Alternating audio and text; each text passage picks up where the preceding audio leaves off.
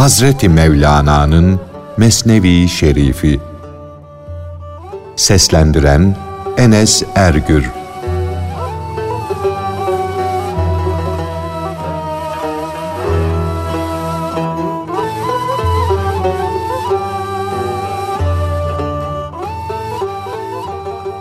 Kaybolmuş devesini arayan ve onu herkese soran kişinin hikayesi.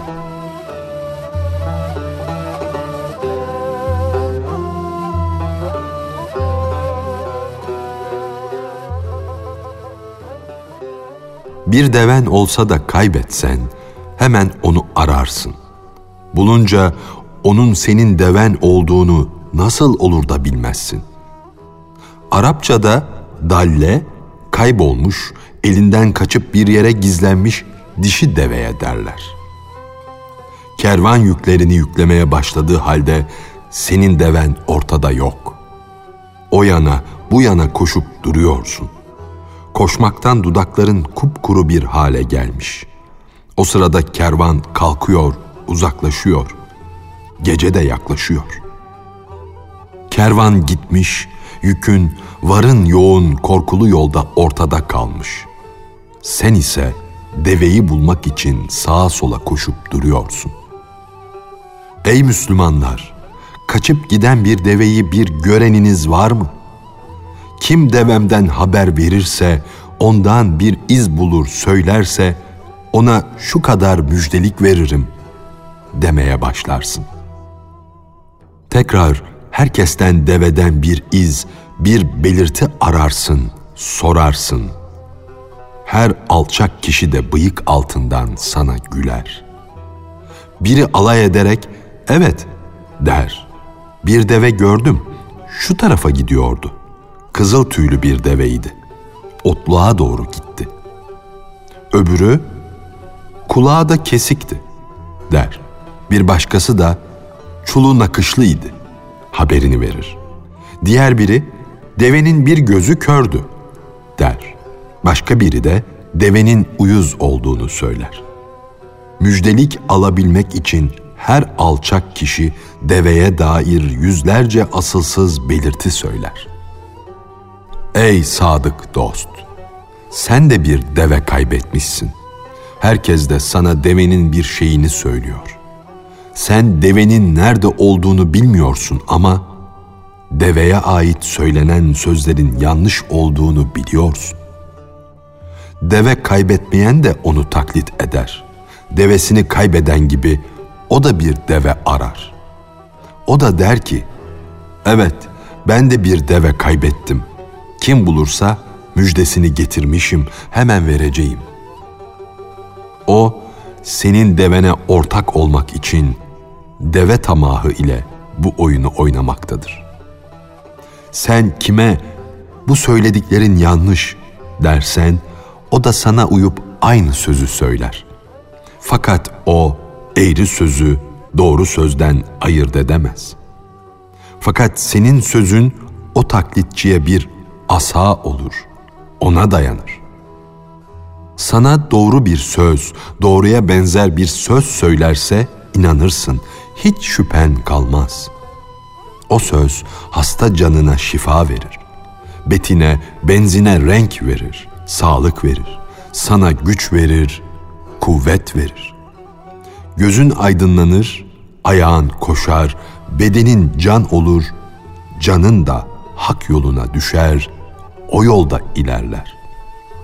Ey gerçek dost dersin. Doğru söyledin. Bu belirtiler apaçık bir tebliğ, bir bildiriştir. Bunlarda açık, doğru deliller var. Bu bir beraat, bir kurtuluş, bir kadir gecesidir. O Arif bu belirtici sözleri söyleyince ona dersin ki, öne geç. İş yolunda gidiyor. Şimdi deveyi bulma zamanıdır. Sen bana kılavuz ol. Ey doğru söyleyen kişi, ben sana uyayım, sana tabi olayım.'' Çünkü devemden bir koku aldın. Şimdi onun nerede olduğunu göster. Fakat deve sahibi olmayan kimse için Bu deve arayışı ancak taklit içindir. Bu doğru sözler, bu belirtiler o taklitçinin inancını arttırmaz. Ancak gerçekten devesini kaybedenin inancı ona da akseder, o da bu sözlerin doğruluğuna inanır. Taklitçi asıl deve sahibinin bu işe sımsıkı hararetle sarıldığını görür de hayhaylarının boş olmadığını anlar. Bu deve aramada onun hiçbir hakkı yok. Yok ama o da bir başka deve kaybetmiştir. Başkasının devesine tamah edişi ona perde olmuştur da kendi kaybettiğini unutmuş gitmiştir. Devesi kaybolan nerelere koşarsa o da oralara koşuyor, dertli olan deve sahibi ile hırs ve tamahından ötürü dert ortağı oluyor. Bir yalancı doğru bir kişi ile yola düşerse onun yalanı ansızın doğru olur. Devenin kaçmış olduğu ovada taklitçi de kendi devesini buldu. Deveyi görünce kendi devesi olduğunu hatırladı. O dostunun devesine tamah etmekten vazgeçti. Devesinin orada otladığını görünce o taklitçi gerçekçi oldu. Deveyi orada aramadığı halde bulunca o an hakikaten deveye talip kesildi.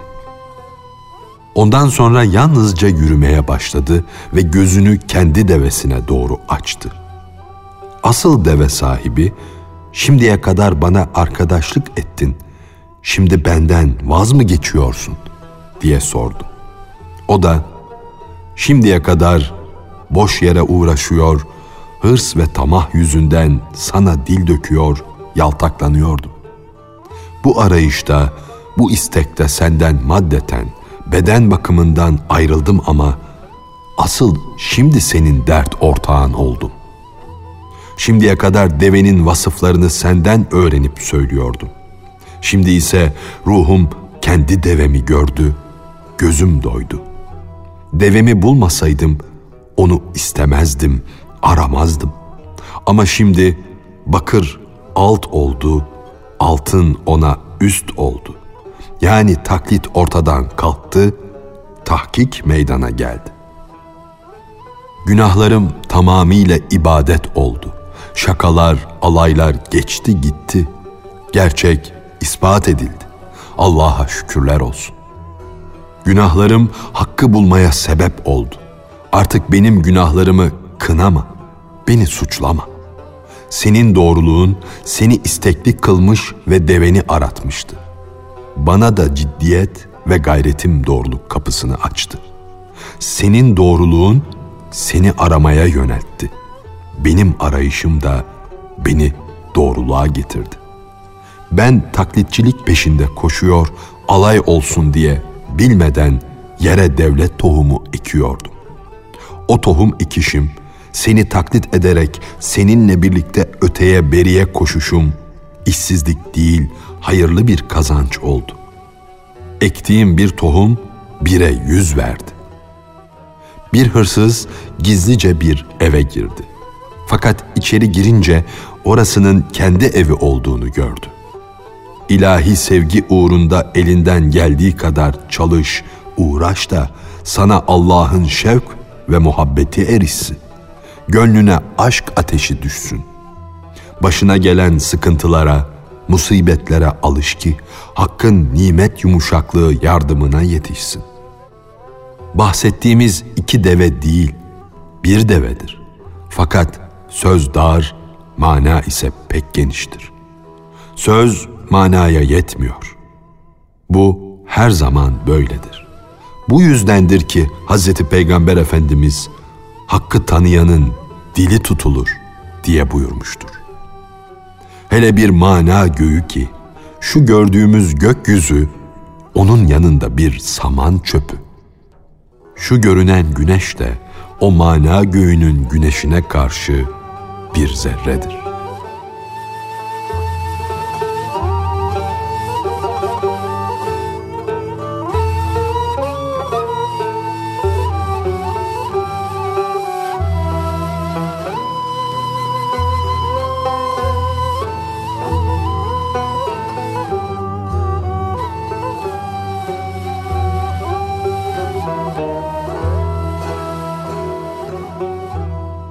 Herkes görünmeyeni yani Cenabı Hakk'ı bir sıfatla sıfatlandırır.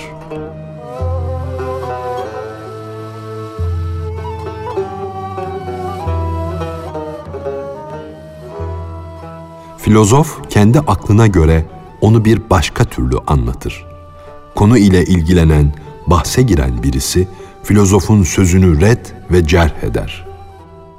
Başkaları çıkar, her ikisini de kınar. Bir başkası da herkese bilgili olduğunu göstermek için süslü laflar eder, yırtılır durur. Duyanlar kendisini o köyün bilgili adamı sansın diye her biri bu yolun izlerini söyler durur. Şu hakikati bil ki bu çeşit görüşlerin hepsi de doğru değildir. Fakat bu insanların hepsi de yollarını kaybetmiş sayılmaz. Çünkü hak olmayınca batıl meydana çıkmaz. Ahmak kişi kalp parayı kalp para olduğu için almaz. Altındır ümidi ile alır. Eğer dünyada elden ele dolaşan geçer akçe olmasaydı kalp paraları sürmek, harcamak nasıl olurdu? Doğru söz olmayınca nasıl olur da yalan söz söylenir? O yalan doğrudan kuvvet alır. Doğru diye ümide düşerler de o yüzden eğriyi alırlar. Zehri şekere dökerler de öyle içerler. Öyleyse bütün bu sözler batıldır deme. Batıllar hakkı bulmak ümidiyle gönüle tuzak kurmuşlardır. Sakın bunların hepsi de hayal, hepsi de sapıklıktır diye düşünme. Bu dünyada hakikatsiz hayal olmaz. Allah geceler arasında gizlenmiş Kadir gecesi gibidir. Böyle olması da ruhun her geceyi denemesi, ibadetle geçirmesi içindir. Ey genç! Bütün geceler Kadir gecesi değildir. Ama her gecenin Kadir gecesi olması ihtimali yok değildir. Kendisini hak aşığı sanan kişiler arasında gerçek bir derviş vardır.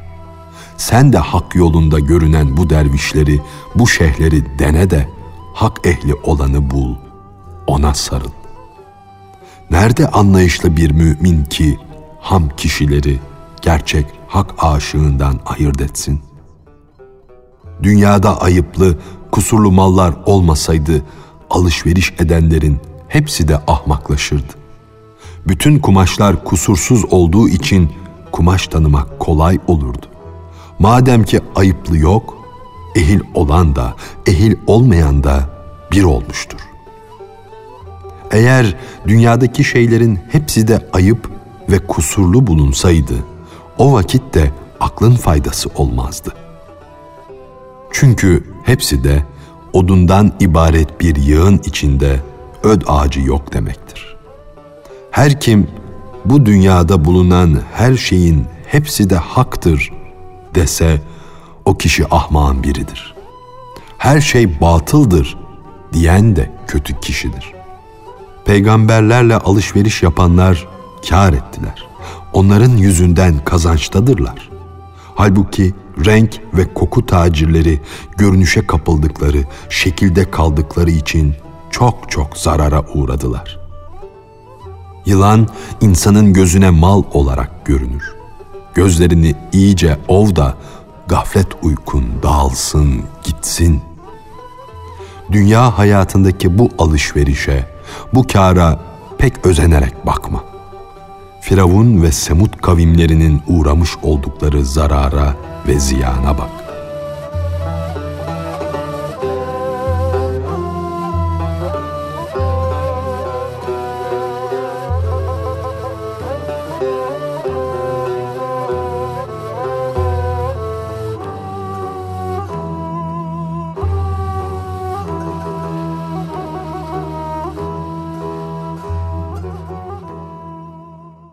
Kendisinde bulunan hayrın ve şerrin meydana çıkması için her şeyin imtihan edilmesi.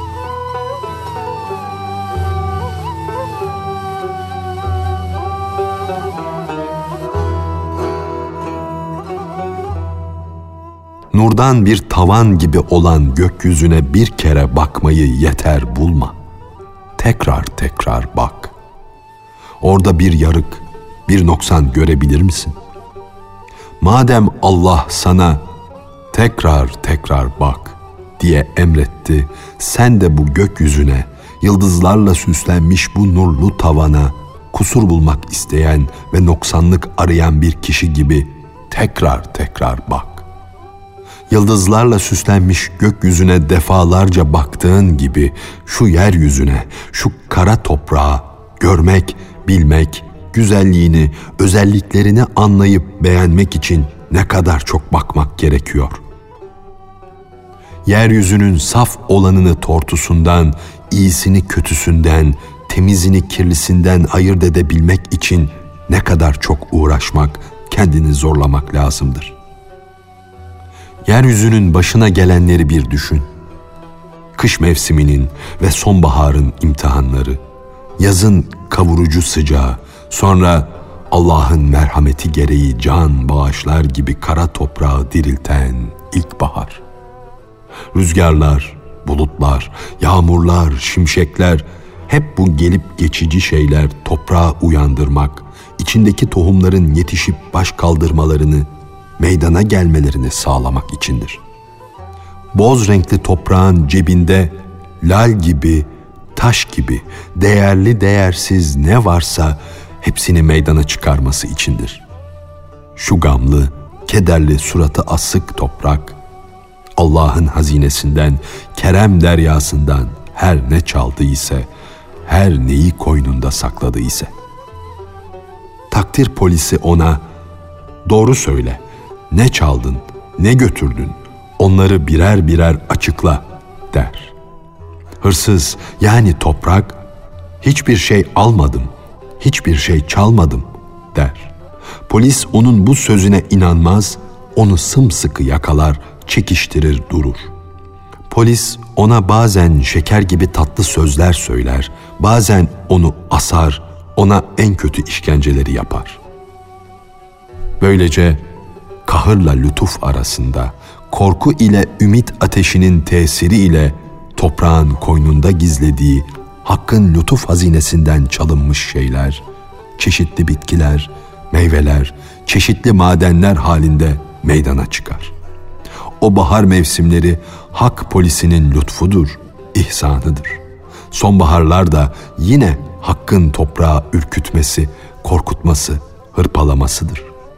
Kış mevsimi ise toprağın manevi olarak çarmıha gerilişidir. Sanki ona ''Ey gizli hırsız, meydana çık'' denmektedir.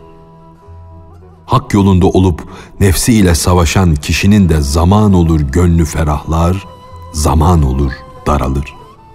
Derde düşer, şüphelere kıvranır. Çünkü su ve balçıktan yaratılmış olan bedenlerimiz can ışıklarını inkar eder, o ışıkların hırsızıdır. Bu yüzdendir ki Hak Teala harareti, soğuğu, ağrıyı, sızıyı, hastalığı, derdi bizim bedenlerimize yüklemiştir. Korku, açlık, mal noksanlığı, sakatlık bütün bunlar değerli, geçer akça olan canın meydana çıkması içindir. Bu korkutmalar, bu vaatler hep birbirine karışmış iyi ile kötünün ayırt edilmesi içindir. Hak ile batılı birbirine karıştırmışlar, iyi kişilerle kötü kişileri bu dünyada bir arada yaşatmışlardır. Hakikatler yolunda imtihanlar geçirmiş seçkin bir mihenk gerek ki bu hileleri ayırt etsin de iş başarmaya, tedbirler almaya bir kanun koysun.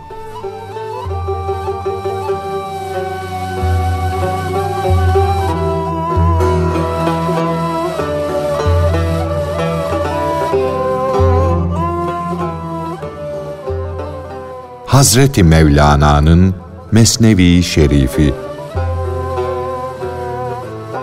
Seslendiren Enes Ergür